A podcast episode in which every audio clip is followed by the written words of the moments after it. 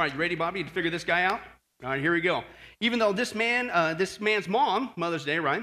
Uh, she tried her best to teach this guy about spiritual truths. This man still followed in the footsteps of his father, the son of a sea captain. And so he too eventually spent the next 20 years of his life uh, as a sailor engaged in a life of drinking, debauchery, and even slave trading, if you can believe that. And with the slave trading, he would uh, buy the finest of specimens, if you will, and, and then pack them in the ship side by side, row after row, until he had as many as 600 bodies stacked into a ship. And then he would chain them to the decks just to prevent them from committing suicide. In fact, so little did this guy think of his fellow human beings that even when there was an outbreak of smallpox or dysentery, he just simply chucked them overboard. And then the ones that did survive but still were diseased, uh, he simply traded them in for sugar or molasses to make more rum. In fact, this whole man's early life was spent indulging himself in the most wicked and basest of things he could find. But all that was to change just like that. One fateful night. True story. You see, one night there arose such a terrible storm that the ship he was on threatened to sink. And so suddenly, this man's wicked life passed before his very eyes. And so, with a deep and honest conviction, he cried out to God not to save the ship, uh uh-uh, uh but to save his soul. And boy, did God ever. Listen to this. For the next several years, this man studied the scriptures day in and day out. In fact, he even went on to learn Latin and Hebrew and Greek. Why? Because this guy was now preparing for the ministry. And so the next thing you know, he was appointed as a pastor of a church where he faithfully proclaimed the word of God and the good news of salvation through Jesus for the next 43 years. In fact, this man was so grateful for God saving his soul that he not only became an avid writer, but he became an avid songwriter. In fact, many of his hymns are still being sung today around the world. In fact, maybe you've heard of them. One of his most famous ones goes like this um, Amazing Grace. How sweet, sweet the sound after what I did, it saved a wretch like me. Isn't that awesome? Of course, the punchline, the man's name is John Newton. All right, Bobby, you get a piece of gum. You already got the right answer. All right, anyway, that's right. But uh, anyway, I, I, don't know about you guys. You take a look. I mean, this is real. We're going to meet, Lord willing, John Newton in heaven one day as a Christian, right? And I'd say, man, after all he did, his past, and that's the tip of the iceberg. And then him getting saved, after he got saved, I'd say that John Newton had a pretty cool life as a Christian. How much you? Okay? Now that, I believe, is a life worth living for. Now, here's what we're seeing in our study. We got a problem today. Okay? The, the dilemma is this. Even though that, you know, we're just as much Christians as John Newton is, right? God's the same God yesterday, today, and forever. Most of us Christians here today, we look at the Bible, we read it in one hand, we take a look at our life in the other, and we say something like this, like, what's wrong here? It's not jiving, it's not computing, it's not fitting together. Why is it that these people like John Newton, when they get saved, they get to have this amazing, fruitful life with Jesus Christ, and here I am, I'm fumbling around the dark. I don't have a life worth living for. I got a life worth giving up. Okay? But folks, we've been seeing the good news. Read the Bible. It doesn't have to be that way. Don't accept that. That is not how it has to be. That kind of life worth living for, like John Newton had, really is, folks, available to every single Christian. In fact, once again, let's do it. Turn to somebody and say, and that means you. Okay? And that's why we're going to continue our study called A Life Worth Living For. And what we're doing, the premise is we're looking at different keys that I believe are pivotal if we're going to have that life worth living for, like John Newton had okay? And the last five times we saw that first key, I believe, is when you and I get back to discovering how to experience God's joy. Why? Because how in the world is God going to use you? Okay, He uses us in spite of us, praise God. Anybody excited about that? Okay, but we're out there sharing the gospel, but sometimes we mess it up with our countenance, right? We know we need to share the gospel, but we're out there and say, hey, come to Jesus, it's great, it's so wonderful, I'm so glad I'm a Christian. And then on the other breath, we're walking around going, right? We don't have any joy. We act like being a Christian is a torture, right? That's not a good advertisement, in case you're wondering. Okay, so let's get back to experiencing his joy that he's already given to us. Okay, but we get seduced by the world to seek it in other things. We saw that the first three times, but the last couple times we saw two more ways that we get tricked in not having this permanent joy in Jesus is when we don't have a permanent witness or service to Jesus Christ. And there we saw that we maintain God's joy. Don't just don't fall for the traps from the world, but you can maintain his joy scripturally if you get back to doing, hello, the things you used to do when you first got saved and you had so much joy you couldn't contain it. Right? This is why we Christians do what we do. right? As we saw there, prayer, Bible study, and last time, witnessing, yes, even witnessing, and serving is some of the great sources of the joy of the Lord. It's exciting. It, it keeps that joy going in our walk with Jesus Christ. We do it with our actions, okay? But I want to finish up with the second practical way that we maintain God's joy, okay? And that's with our appreciation. Okay? Every day we maintain it with these actions and prayer and Bible study and witnessing and serving Jesus Christ. But it's also the moment by moment, dare I say, the moment by moment appreciation of what He's done for us.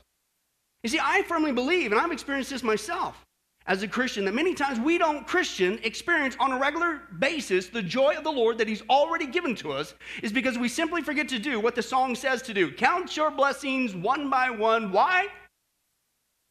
Because that's when you see what the Lord has done right? Well, why is that important? Because when you take the time to appreciate what God's done for us, it's exciting, it's joyful. Okay? And the first thing we need to appreciate every single day, not just when you first get saved, every single day, I hope you're already doing this, folks, is thank you, God, for saving my soul. Every day when you get out of bed, I hope the first thing out of your mouth is something like this I love you, Jesus. And then maybe something like, thank you for saving my soul. Folks, the scripture says if you do that every day. Oh, and by the way, did you know you could do it more than once? You keep having this attitude of appreciation, you're going to have, you can't even express this kind of joy you're going to have. I didn't say it, God did. This is what we see in 1 Peter. Open your Bibles. 1 Peter chapter 1. Okay, verses 3 through 9. We're going to take a look at this joy. That's just, uh, just mind blowing joy, literally. Okay, if you find the uh, revelation, what do you do? hanging left. You find the tables of weights and measures. Keep hanging left as well.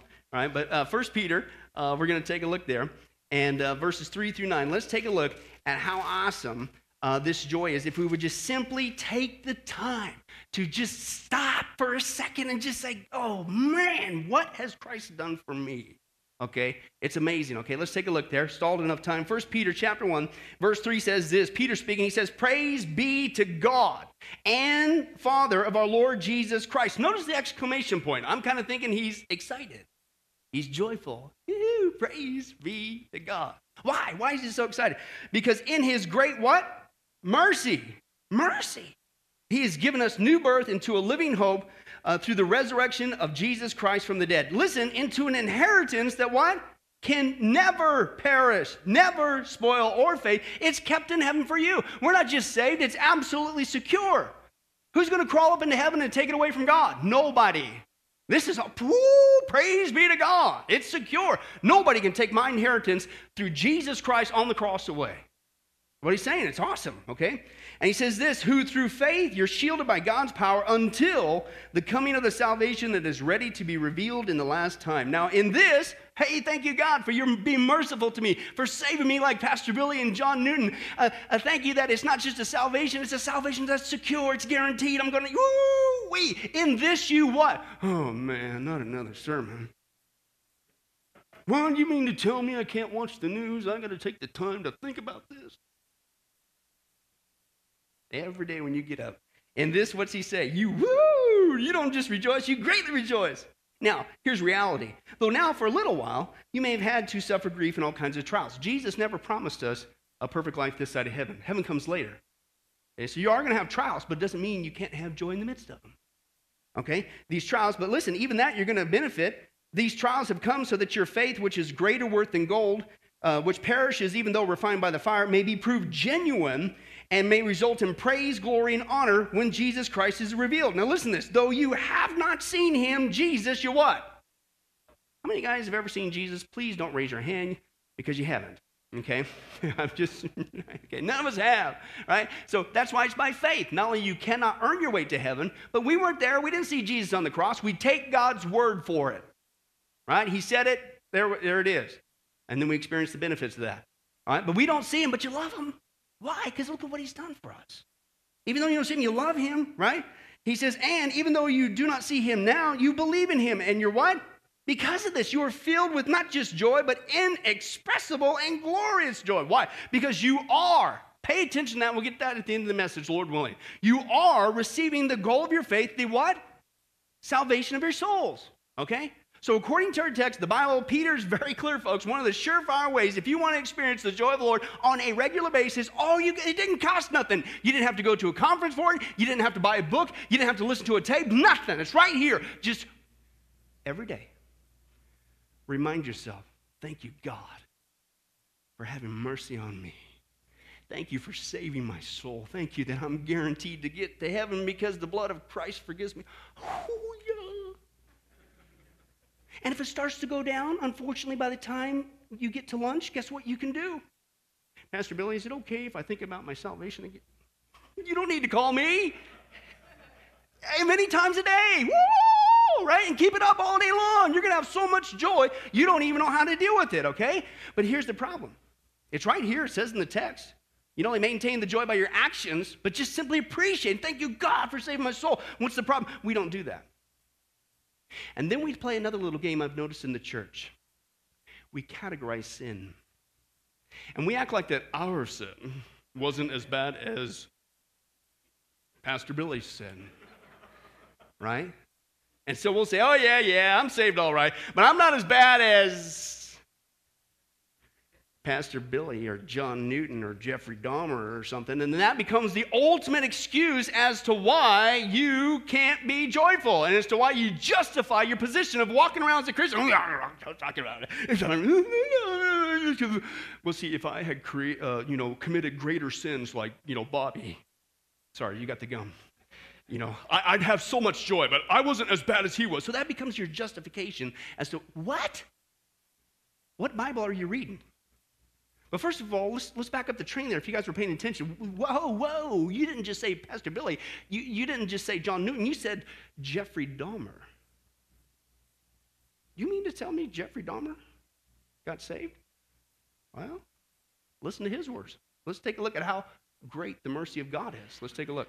Your dad has wondered about all kinds of things, from the medication that your mom was on during her pregnancy to the fact that you were exposed to violent arguments in the home from an early age and continuing, to the possibility that he might have passed on some genetic propensity for obsession or violent behavior.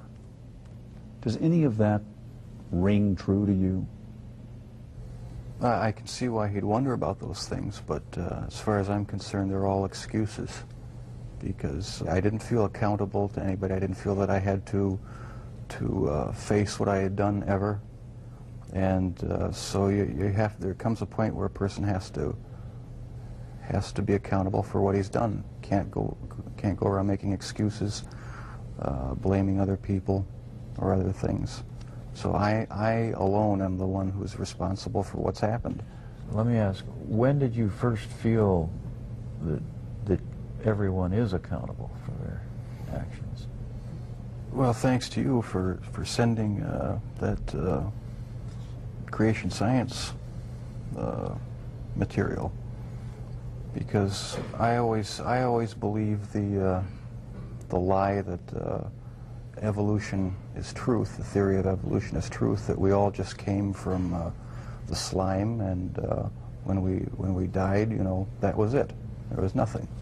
So it, the whole theory cheapens life and uh, started reading books about how that show how evolution is, is just a complete lie. There's there's no there's no basis in science to to uphold it, and I've come to since come to believe that uh, that the Lord Jesus Christ is the true creator of uh, the heavens and the earth.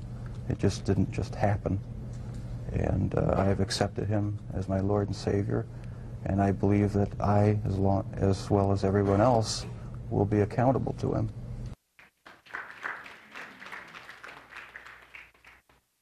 And if you don't clap, you don't get excited about that, stop cheapening the cross of Christ. You have no idea the power of the cross of Jesus Christ. He can forgive anybody, even us. That's the game we play. Shortly after this interview, by the way, he was murdered in jail. But if you go by his profession of faith, sounds pretty solid to me. And so here's my whole point in bringing that up. I bring up the extreme to bring home the point. Uh, how many guys would say going down that horrible, dark, rotten, sinful road that we know that Jeffrey Dahmer went down, and he was just a little bit joyful that there was hope for him, that Jesus Christ could forgive him of even all that? And that he could receive the mercy and he could be forgiven. Of course. Now here comes the punchline. Then how come all of us as Christians here today aren't filled with the same kind of joy?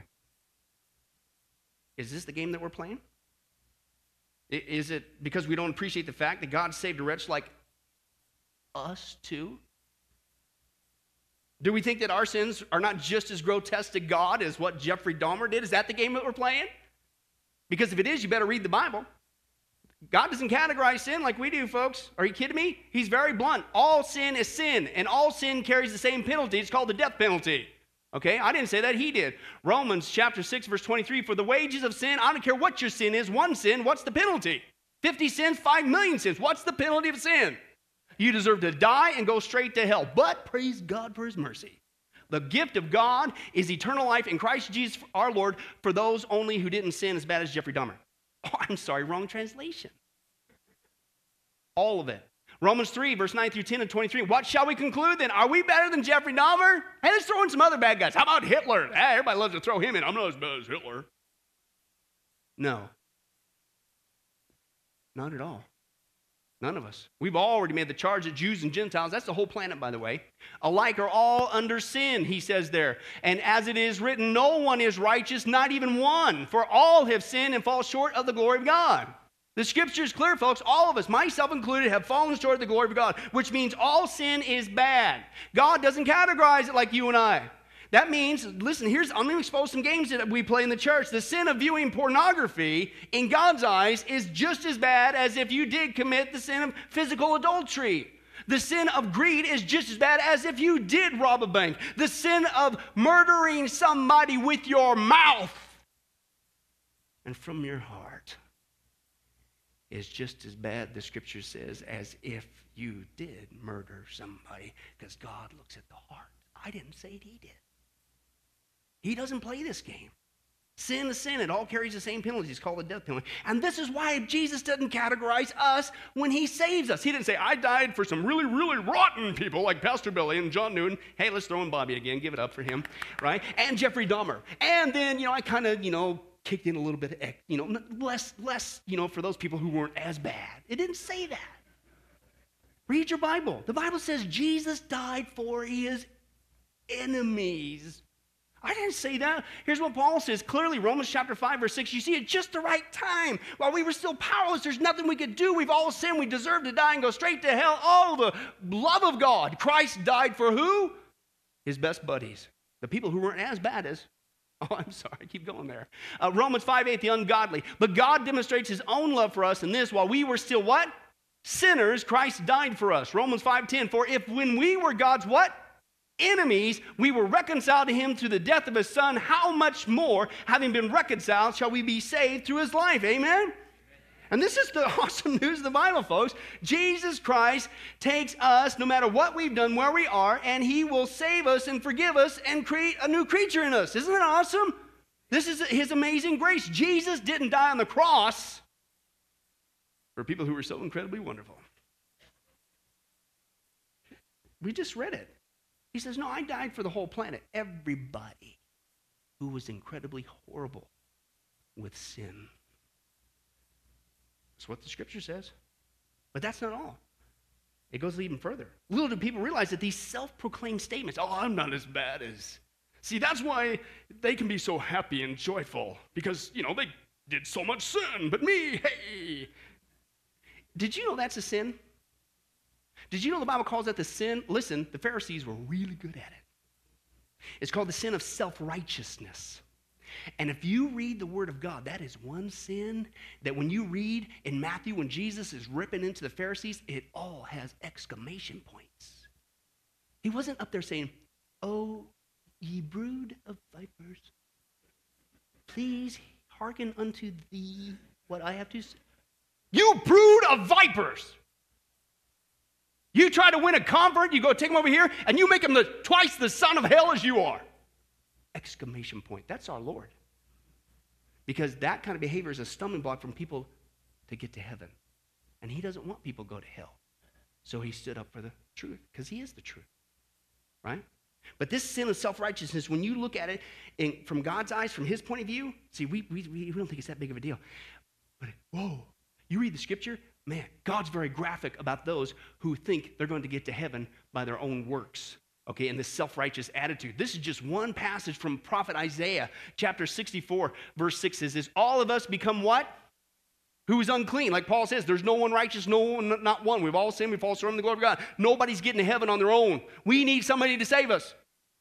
There is no one righteous, and there's no one who is uh, unclean. All our righteous, listen, acts are like, what's the words there? Filthy rags. Now, most people don't get how graphic God is being uh, with this imagery because they don't take the time. Uh, some of the translations try to soften it up. The, the phrase there, filthy rags, all of our self righteousness, all these, hey, I'm not as bad as, you know, all that stuff. You know, hey, I don't need Jesus. I think I can get to heaven on my own. All that self righteousness, the filthy rag in Hebrew literally is a menstrual rag. I'll break it down, maybe from younger, younger folks.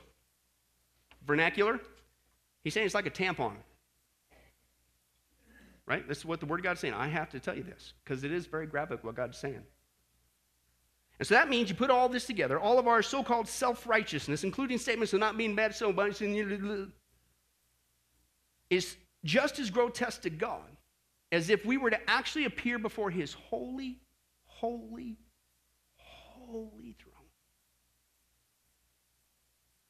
with an arrogant attitude and literally say, Hey, yeah, that guy over there, he needed the cross of Jesus, you know, he needed all of it. In fact, I don't even know why he's here. I wouldn't save him. But you know what, me, I'm not that bad. You know what I'm saying? Yeah, I kind of blew it here or there. You know, I kicked the dog once. You know, I'm just, you know, American trying to, you know, be a good citizen. I'm not that bad of a person. I go to church services. I believe in the Ten Commandments. You can't name them. I believe in the Ten Commandments. You hear the same thing I do, right? So you get up there before the throne of God and you make that self righteous statement. Listen, what Isaiah is saying. Then you say, I don't need the blood of Jesus. And you pull out a bloody tampon and say, that should suffice my own blood. Isn't that wild? I didn't say this, guys. This is what the Word of God's saying.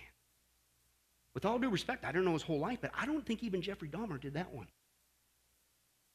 But that's how God looks at this self. No wonder Jesus spoke the way he did to the Pharisees. How dare you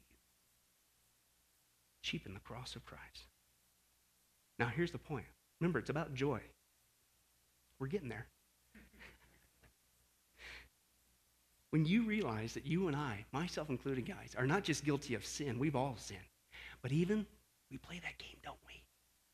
We look at people in our world today, even here in Las Vegas, and we have that mentality I'm not as bad as that guy or this guy. Or that. When we realize that we're not just guilty of sin, but even the sin of self righteousness, as graphic as that is, but God still, out of His mercy, made a way that all of us, including being guilty of that sin, can be saved. What's that kind of do to you? Your countenance a little bit there? Yeah. It gives you great joy, okay? And it's still no, it gets even better. Listen to what God does. So much so does He save us. He didn't just wait to accept us when we get to heaven. Listen to how He accepts us right now. This is awesome. Paul talks about this in Ephesians chapter 1. It's called a positional truth. Right now, this is how God sees us. Not just when we get into heaven, right now. He says this pray, he, well, hey, notice the theme here. Praise be to God of our Father and the Lord Jesus Christ, who's blessed us in the heavenly realms with every spiritual blessing in Christ. Why? Because he chose us in him, Jesus, before the creation of the world to be what? Holy and blameless in his sight. Turn to somebody and say, You are holy. You are blameless. Now, I realize as married couples, that's really hard to get out. know, see, that's the that's the awesomeness of this text. That's not how we see ourselves, is it? But God sees us through the rose-colored glasses of Jesus Christ. He sees us through the blood of Jesus Christ. It's called justification, as if I've never sinned. Right? The word there, uh, where it, it's, it's a saint, uh, holy one, uh, saint is uh, hagios in the Greek, and it means holy one. All right? So the person sat next to you, go ahead and look at him again and try to remember their name. And then now say this You are Saint. No, Hagios is Bobby. Okay, Isn't it awesome? God considers us a saint. A hagios. Don't, don't do hagios with ladies. They might take it wrong. Uh, you don't warn with barn animals, and I've learned that one. No matter how much of a good illustration it is. No. We're a saint. We're holy. We're blameless. It's a sin of justification. So listen, God not only saves us, okay, even after all of our sins, even the sin of self righteousness, which is just as grotesque as I chucked a tampon before his throne. And he doesn't just save us, he saves us so completely that not in heaven, but right now. In fact, from the first day you got saved, it's still true. You're my Holy One. You are spotless. You are blameless before me. That's why we can have such intimacy with him now. Because of what Jesus done. One guy put it this way, I thought it was pretty cool. He says, Listen to what the scriptures say, Christian. Okay? He who never sinned, Jesus, obviously, he who knew no sin on the cross would what? He would not only be punished for sin, more than that, the scripture says he would become sin for our sakes. He said, one of my students asked me, he says, What's the most evil man who carried the most evil uh, in, in, the whole world? Was it Genghis Khan? Was it Hitler? Was it Mao Zedong? Was it Stalin? He says, I can respond. I'll tell you who had the most evil on them. And strange as it may sound, it was the man who never sinned. It was Jesus. Because on the cross, he became what was rotten and dirty and filthy and ugly about every human being. He didn't just get punished there, he literally absorbed into his body the sin and the filth and the ugliness of each of us. If Hitler, he said, uh, on his deathbed, just like Jeffrey, Jeffrey Dahmer, if on his deathbed could have said, I give my life to Jesus, at that moment, Jesus would have absorbed into his body everything despicable about Adolf Hitler. Is that incredible or what?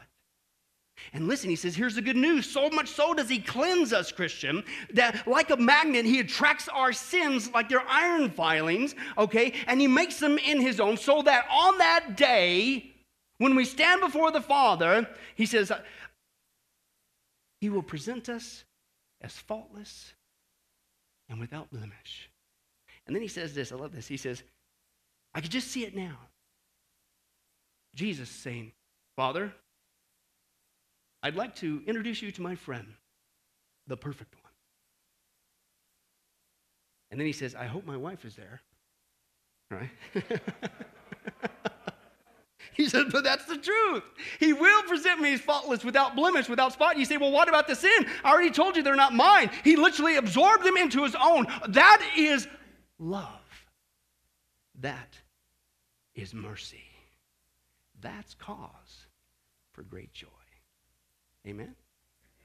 And that's what Peter is telling United. Listen, folks, when you just take the time to understand the fullness of salvation of what we have in Christ, I don't care how bad the day is. We are not promised a rose garden this side of heaven. But listen, if you just thank you, God, for saving my soul, even this one, self, ah, and that you save me so completely that right now, even though I don't act like it, I don't feel like it, I don't see it, you see it positionally.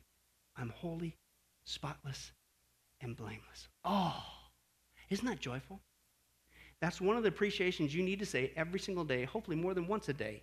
And you will keep that joy going. And guess what? When you share the gospel, great advertisement. Okay? Now, the second half to that is very similar, but there's a little stinger that we need to appreciate. Okay? And that is this not only thank you, God, for saving my soul, but thank you, God, for sparing my soul. You see, people in the church don't talk about this. It's called hell. But you know, Jesus talked about it way more than he ever did about heaven. Why? Because Jesus loves people. And, and by the way, that's about the pretty close to an accurate rate. If you do the numbers on the population and those who typically aren't saved, that's about how fast people are going into the pit of hell. Anybody see an urgency to share the gospel? Okay, thank you, God, for sparing my soul. I'm not just forgiven, I've been spared from someplace. Let's take a look at that place. I didn't talk about this, Jesus did. Luke 16, verse 19 through 26, Jesus says this There was a rich man who was dressed in purple and fine linen, lived in luxury every day. you know, the American dream, right? And uh, at his gate, though, laid this uh, beggar. His name was Lazarus. He was covered with sores. He longed to eat what fell from the rich man's table. Just give me a crumb, will you? Apparently, the guy didn't even help out. Even the dogs came and licked this guy's sore. Okay, but the time came when the beggar what? He died. Did you know that we're all going to die? Did you all know that we're marching towards the grave at different speeds? Did you all know we have a clock before our head and some of us got more, some of us got less, but God knows the clock. We're all going to die. So he died and the angels carried him to Abraham's side or paradise. The rich man was also, he what? Yeah, you're going to die too. And he was buried, but where did he go? In hell. Who's speaking here? Rhymes with Jesus. Jesus, that all two of you, thank you for playing today. Uh, in hell, where he was in torment, uh, he looked up and saw Abraham far away with Lazarus by his side. So he called to him, Father Abraham, have pity on me and send Lazarus to dip the tip of his finger in water and cool my tongue because I'm down here partying with my friends. no, you're not. I am in agony in this fire. But Abraham replied, Son, remember. People in hell remember. People in hell remember, dare I say, every opportunity they had to escape, but mock. Remember in your lifetime that you received your good things while Lazarus received bad things, but now he's being comforted here. And yeah, you're right, you're in agony. And besides all this, between us and you, a great chasm has been fixed so that those who want to go from here to you cannot, nor can anyone cross over from there to us. In other words, guess what? Once you're there, you ain't getting out. Praise God, eternal life in heaven is eternal. Anybody glad you can't get kicked out of heaven? See, that's the good news, but what's the bad news? If you reject God's mercy, that He's made a way, you can be 100% completely forgiven if you would just bow a knee before the cross of Christ and trust in His work and His work alone to forgive you. He's willing to do it and make you spotless. But if you reject that, that's your choice. But you're there, you ain't getting out. That's what Jesus said. Jesus clearly says when you die, you're going to spend eternity in one of two places. And here's your choice either paradise in heaven, which only happens through Him. Jesus said, I am the way, the truth, the life. Nobody comes to the Father but by Him. Or you're going to spend eternal torment in hell. Now, here's the, here's the deal. It's not just, oh, God, thank you for forgiving me of all my sins, even that really bad one, self righteousness and all that stuff, making me spotless. But listen, it's not just that. I don't care how bad of a day you got. I don't care what's going wrong with your life. If you take the time to say, God, thank you also on top of that. Thank you for sparing me from hell. Eternal damnation in hell and torment and the weeping. And the... Thank you for saving me from that. Oh, by the way, I acknowledge I deserve that. But thank you for saving me from that. Hey, if you really truly do that several times a day, I'm happy, I'm happy. Just make up a song. I am. I'm happy. yeah, joy, yo. Hey, maybe this is where Peter's going with this. It's inexpressible. It's glorious. Woo-hoo-hoo, yeah. Does it get any better than this? No, it doesn't. If you take the time to appreciate that. But here's the problem most people in the church today, when's the last time that you heard anybody preach on hell, let alone even say it in church services today. I call it the silent H word in the American church. They act like that's a bad word. Are you kidding me? Read the Bible. The irony is, listen, we tell people all the time, oh, you need to get saved. You need to save, say, say. If there is no hell, what are you getting saved from? A mediocre life? A poor economic establishment. What? Well, if I tell them about hell, they might get scared away. Well, where are you going to scare them off to? Hell number two? Hell, I didn't say Jesus did. And it's because Jesus loves us. And it's because the scripture says he's not willing that any should perish. He's giving you time while you still have a breath. Would you please, please come to me? I'll save you. You don't have to go there. But it's because he knows more than we want to admit hell is real and is horrible. That he warns people don't go. So let's remind ourselves a little teaser of why it's so bad. Why did Jesus warn about this place so much? Let's take a look. As I have already said, the most amazing time you will ever spend is the first five minutes after you die. Man is the only creature that knows he's going to die, and he's trying desperately to forget the fact that he's going to die. And if you mention death, there are people who will get a little nervous, and they will change the subjects very much like you do with your uh, channel changer on television. They don't want to think about death. hell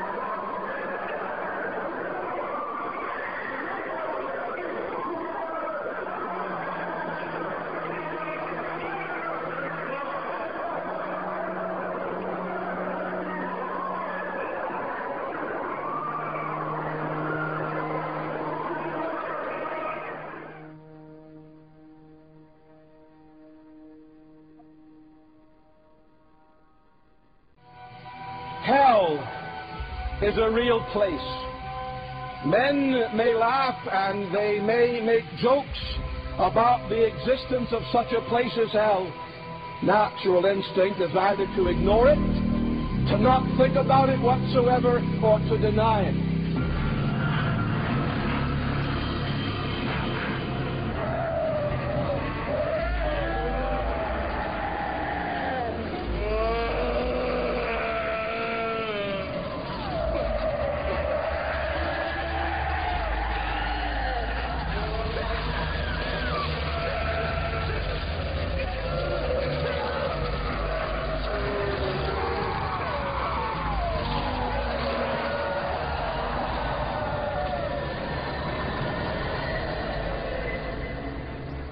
I tell you, when I face God, and I'm going to face Him, I'm going to have to give Him account for the way I preach.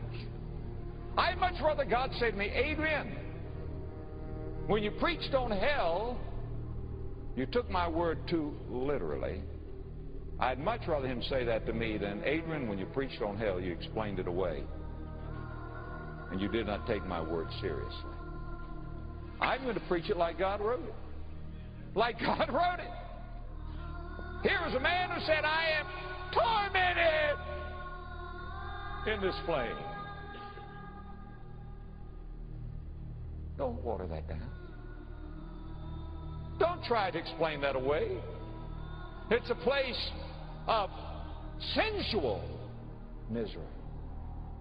It's a place of emotional misery. In verse 25, Abraham says to this rich man, Son, remember, you will carry your memory to hell. Psychologists tell us we never, never forget anything. Nothing. You say, Oh, I've forgotten many things. They're there stored in your brain. Push the right button, they'll come back. You go to hell, you will remember. You will remember every lie you ever told, every dirty joke, every time you took God's name in vain, every gray hair you gave your mother, every wrinkle you pinched in your father's brow.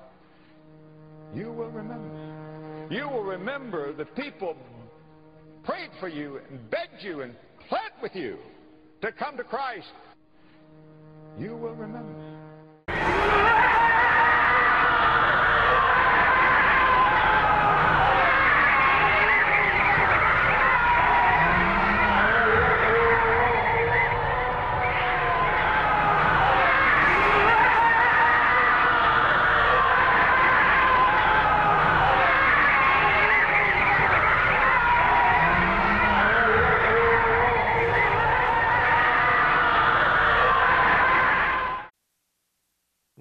Laughing at the churches who refuse to talk about that place.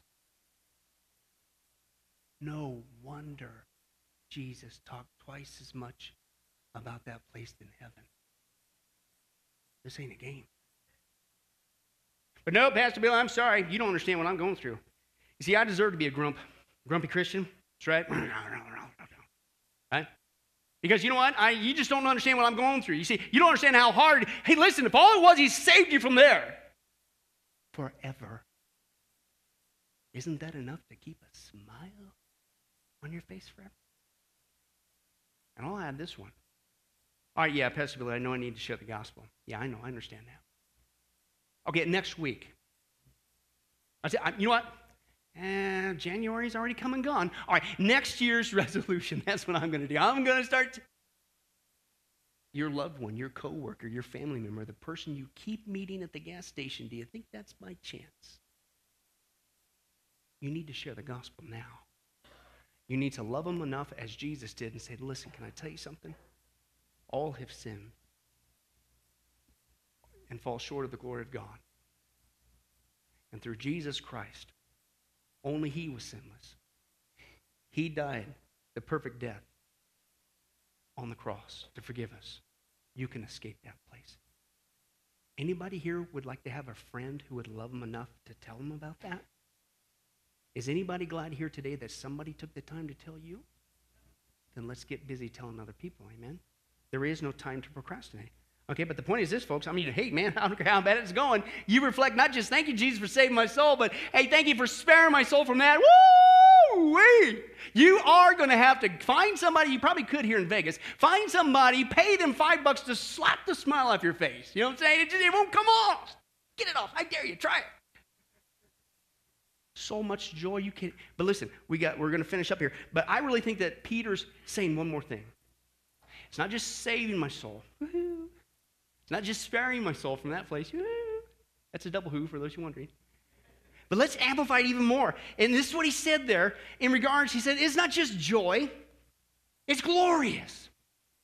It's not just joy, it's inexpressible. I mean, I, I, can't, I can't even tell you how awesome this is. Why? Because I think it's the final phrase there, the key word says, You are receiving the goal of your salvation.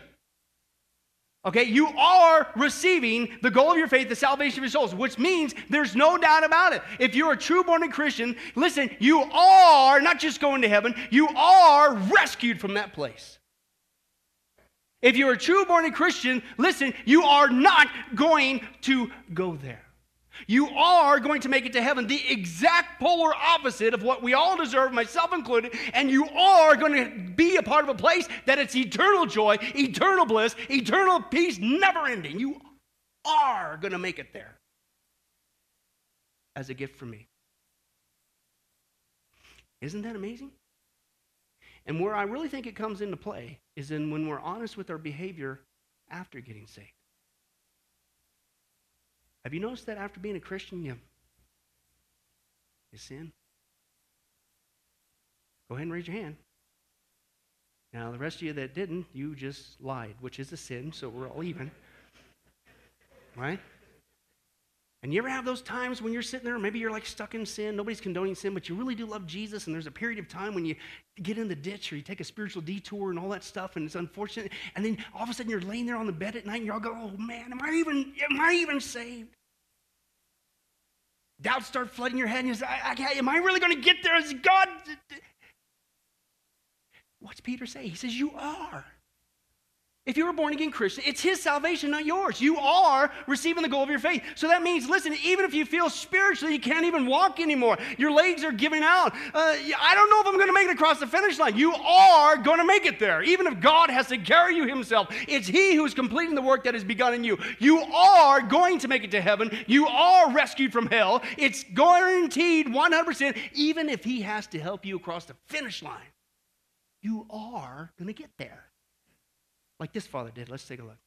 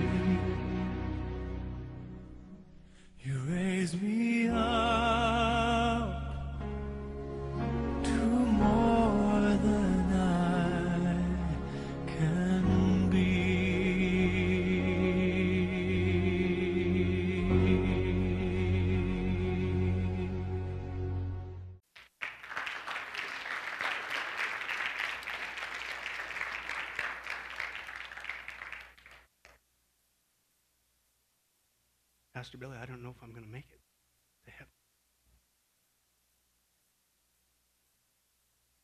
Yeah, you are. If you're a Christian, truly born again, trusting in the work of Jesus Christ. You don't understand, Pastor Billy. I just, I, my, my, my walk is, I'm hobbling. You don't understand, Pastor Billy. I don't know if I'm going to make it you are receiving the goal of your faith. The salvation of your soul. If God has to carry you across the finish line, He will. That's inexpressible. That's glorious. And I think that's why Peter says, Praise be to God. You have saved me from my sins. You have spared me from that place. And you are guaranteeing me I'm going to make it to heaven. You reflect on that every single day. You will greatly rejoice. And you will have a great countenance. So that when, not if, you share the gospel, you back it up and attract people to Jesus Christ. Isn't that a life worth living for? Let's be that church Let's be those individuals to our world who desperately needs to hear this. Amen. Let's pray. Well, hi, this is Pastor Billy Crone of Sunrise Baptist Church and Get a Life Ministries, and I hope you enjoyed today's study. But in closing, before you go, let me ask you one final question. If you were to die today, are you sure that you go to heaven and not hell? You see, here's the problem. The Bible says that nobody automatically gets to go to heaven, and that's because God is holy and we are not. The Bible says that the wages of our sin or our unholiness or the wrong things that we have done have separated us from God. And the wages of our sin or unholiness uh, means that we deserve to die and receive God's judgment to go to hell and not heaven. In other words, we're disqualified for heaven. And that's because God being holy and us being not, the two cannot mix. So, what are we going to do? Well, that's bad enough. The other problem is we don't even want to admit this dilemma, even though God already knows it all. And so, out of love, God gave us something called the Ten Commandments to show us that we're really disqualified for heaven. We're not holy, we're not perfect like Him. Uh, let's take a, a, look at just a few of those uh, here today. Uh, the Bible says, the Ten Commandments says, You shall not bear false witness. That means lying. How many of you ever told a lie before? Well, those of you didn't raise your hand, you just did. Okay, let's be honest, folks. Let's not tell another lie. We've all lied. Well, believe it or not, that disqualifies you for heaven. That's how holy God is. He is the truth. He does not lie. And so that makes us a liar. Another of the Ten Commandments says, You shall not steal. Okay? How many have ever taken anything without permission? Well, all of our hands should have went up at that one. Uh, we've already said we're a bunch of liars. Okay, well, we've all done that. And it doesn't have to be a bank, uh, it could be a pencil in the third grade. Uh, that means that we're a thief. Okay? The Bible says that God is so holy, even his name is holy, and that's why one of the Ten Commandments says, You shall not use the Lord's name in vain. Hey, folks, isn't it ironic how uh, now the blessed name of Jesus Christ, the Bible says there's no other name under heaven by which men might be saved, Jesus Christ, has now become a cuss word? Folks, the Bible says that's the sin of blasphemy. Okay? And folks, let's be honest, we've used God's name in vain uh, before. The Bible also says in the Ten Commandments, you shall not commit adultery. And Jesus takes the standard even higher. He says, listen, it's not just physical adultery. He says, surely I tell you that if you look at another person with lust in your eye, you've committed adultery in your heart. God looks at the heart. One more out of the Ten Commandments says, You shall not murder.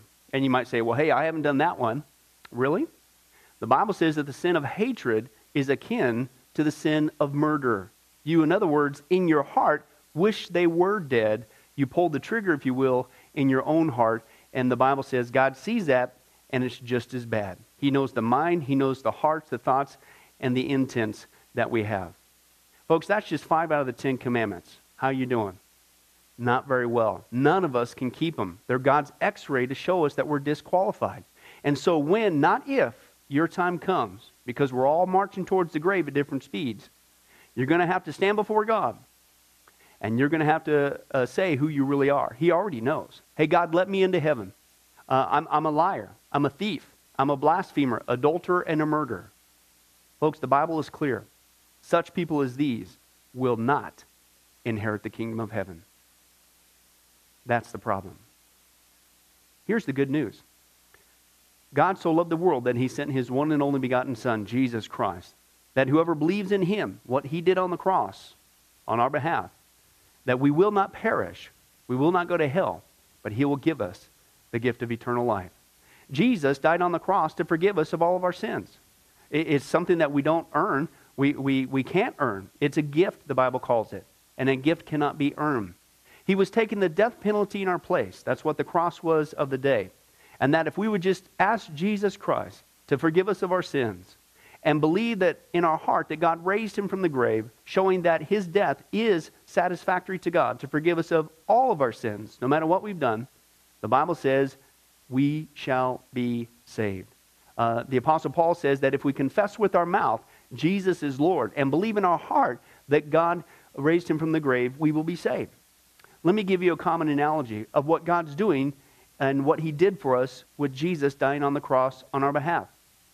Uh, in life, we know that people uh, can be sentenced for a crime uh, to where they're actually on death row. Uh, the courtroom scene has completely finished. The gavel has already sounded. Uh, they are going to jail and they're just awaiting their time before they go to the death penalty. Uh, as they're sitting there in the jail cell, it, it's a proven fact they did what they did. Everybody knows it. They're just waiting for that time for their uh, number to come up, so to speak, and walk down that hall and be executed. Uh, there's nothing they could do to reverse their crime. No amount of good works in that jail cell can reverse what they've done. It's too late. It's over. But believe it or not, there's one way that people even today can get off a death row. And that's if the one in authority, the governor, if he were to, out of mercy and kindness, nothing that the person did, because they don't earn it and they don't deserve it, and they can't earn it, if he would grant them what's called a pardon, out of the kindness of his heart, he has the authority to grant them a pardon and absolve them completely of their crimes uh, against the state. And did you know that there's actually been people that this has happened to, that the governor, out of mercy, has granted them a pardon as a gift, and they've gone down to the jail cell and handed that person, extended it through the bars, here, I'm granting you a pardon. If you would just receive it, you can go free right now. And did you know that there's actually been people who've said, No, I don't want your pardon? And so what happened is of their own doing, even though they had a way out, they still had to go to the death penalty. Folks, can I tell you something? That's what God did for us with Jesus dying on the cross. He sent his son to take the death penalty in our place. He, God, has the authority to grant us through Jesus a complete pardon. And every day that you're still alive, God is extending to you spiritually this pardon. But a pardon does you no good unless you reach out and receive it by faith. Won't you do that today? Won't you call upon the name of Jesus Christ? Ask Him to forgive you of all of your sins, to trust in His work on the cross to pardon us from all of our crimes, our sins against God. God loves you. He wants a relationship with you. But there's only one way to heaven it's Jesus. There's only one way to get off a death row it's through the cross of Jesus Christ. Won't you do that right now? Well, this has been Pastor Billy Crone of Sunrise Baptist Church and, and Get a Life Ministries. And if there's anything that we can do for you, uh, please don't hesitate uh, to contact us. Uh, our number, our information will uh, come up here on the screen shortly. And uh, if there's anything we could do for you, please don't hesitate to let us know. Thank you for joining us. And remember, I hope to see you in heaven. God bless.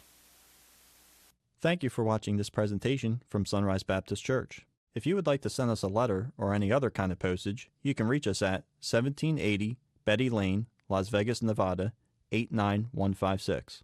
For more information, you can give us a call at 702 452 8599 or email us at bcrone at getalifemedia.com or you can visit our website at www.getalifemedia.com.